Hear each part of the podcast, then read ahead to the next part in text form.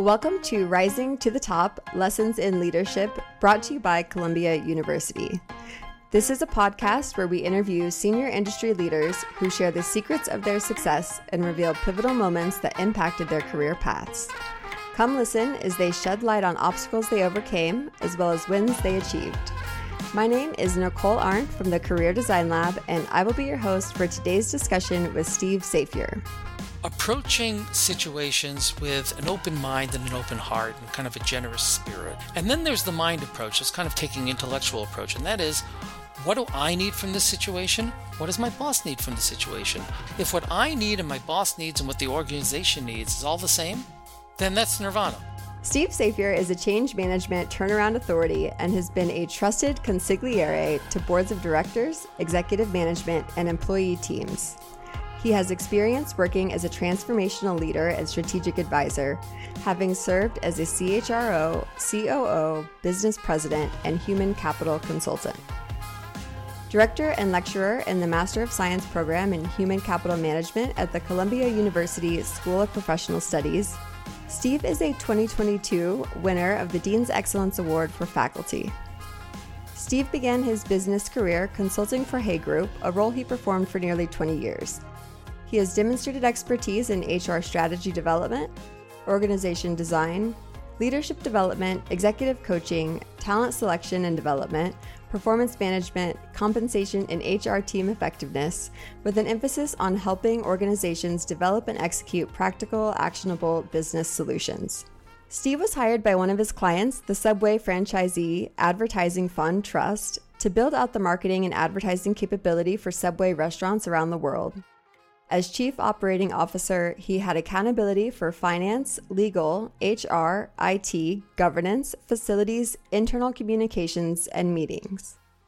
Steve returned to consulting for a brief period and then joined Panasonic North America, first as Chief Transformation and Human Resources Officer, and then as President of the Health and Wellness Solutions business. Steve has a PhD in clinical psychology and enjoys speaking to audiences, including HR and other professionals, graduate and college students, about implementing business strategy through organization structure, role clarity, and personal and team behavior. All right, so welcome, Steve. We're so fortunate to have you here with us, um, and we're excited to talk with you. You have a lot of experience in coaching and working with businesses and, and teams to help them succeed. You have expertise then in, in managing up, so I'm excited that, that that's what we're going to be talking about. And would love to hear from you what is managing up and why should we do it? When people use the term managing up, I think we might all agree that it refers to how do you interact with the organizational levels above you? So, in the vernacular, your boss, but sometimes your boss's boss. How do you interact with people in a way that gets you what the organization needs, what your boss needs, and what you need? How do you make that into a successful interaction? And as you can imagine, you know, as with most of life, there are power relationships. So how do we how do we make that successful and fulfill what we need to um, to achieve?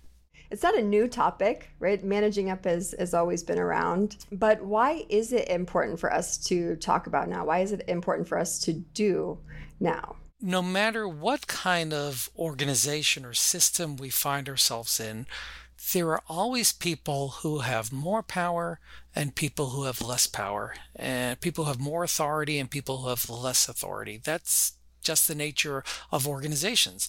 It's the nature really of any system. It's the nature of groups. It's the nature of families. Some people get to make more calls than others get to make.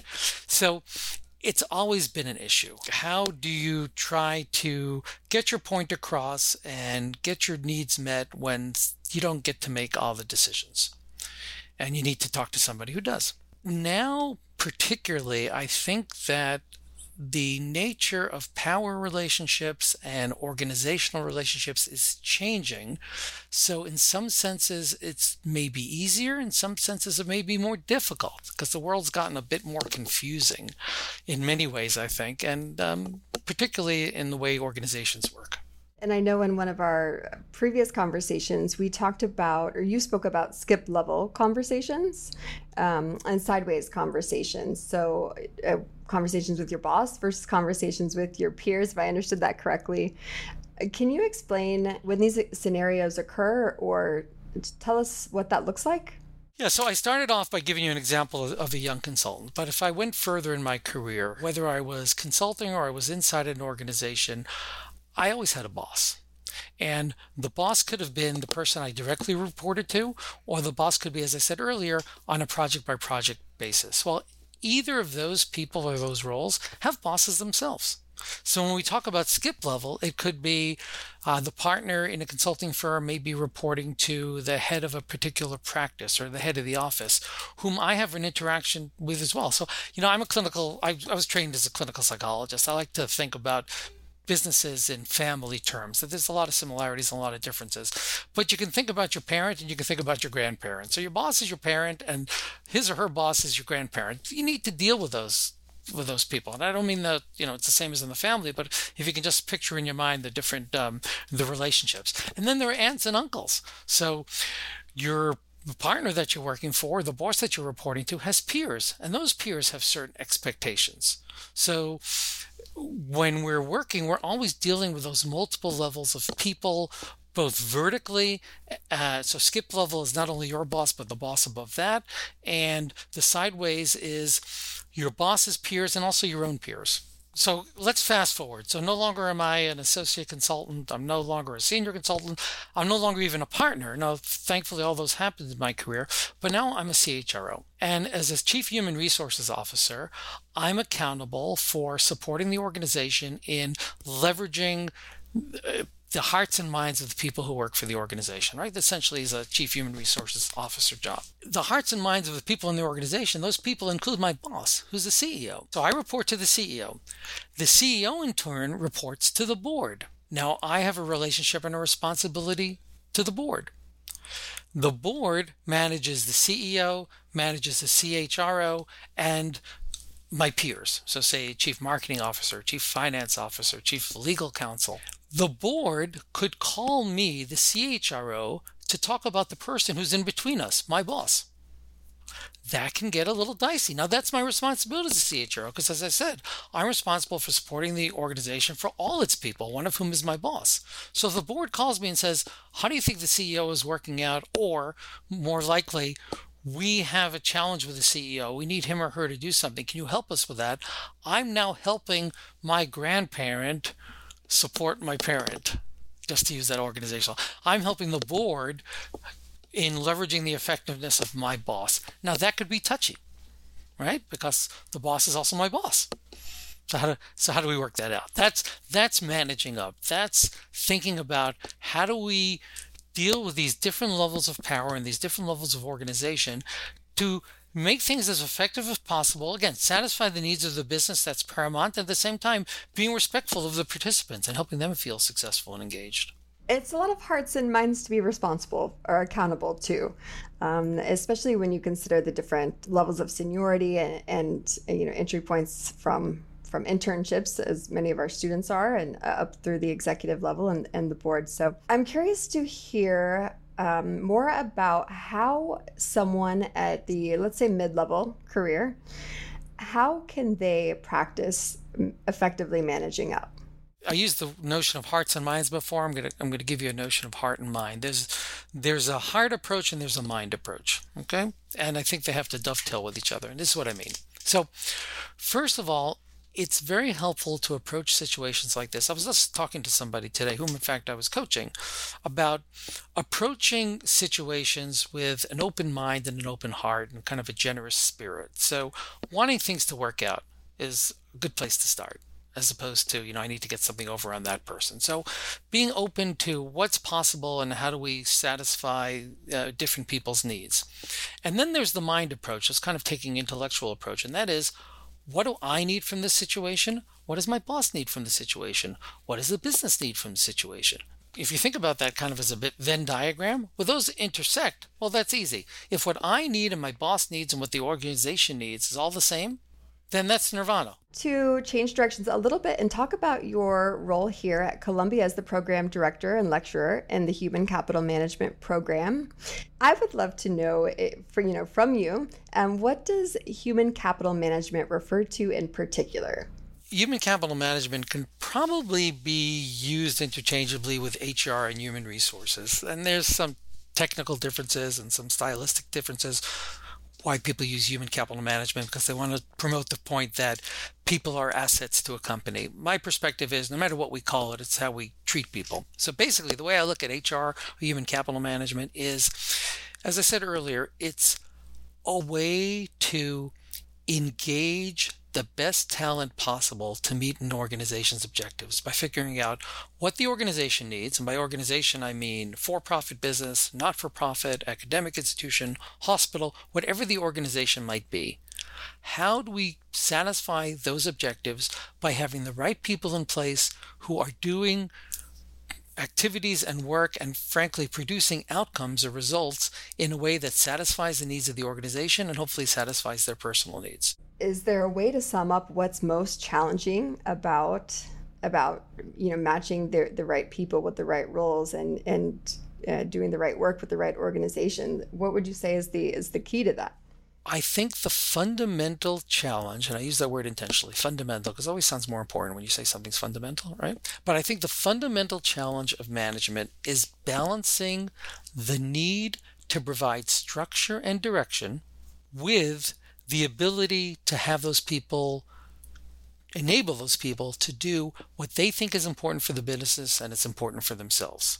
So there's a balance. You know, you can't, you have, let's say you have a large organization, but this applies to a small organization as well. But I'll make the example broader. You can't have 80,000 people showing up to work doing what it is that they want to do that day. Right? It's just not going to happen. On the other hand, at the other extreme, you can't put 80,000 people in 80,000 boxes and say, you're going to do this and you're going to do that right? Because that doesn't work. That's called a dictatorship, and even those don't work, right? So, what's that balance? How do you provide enough structure for people and at the same time give them, I'll use this word, the empowerment or the latitude to be able to kind of take appropriate risks, to make suggestions, to even to use our example from before, to manage up in a way they think is useful. How do you balance that? You know, how how if let's say Nicole, you work for me, right? We have something that's due to our boss, right?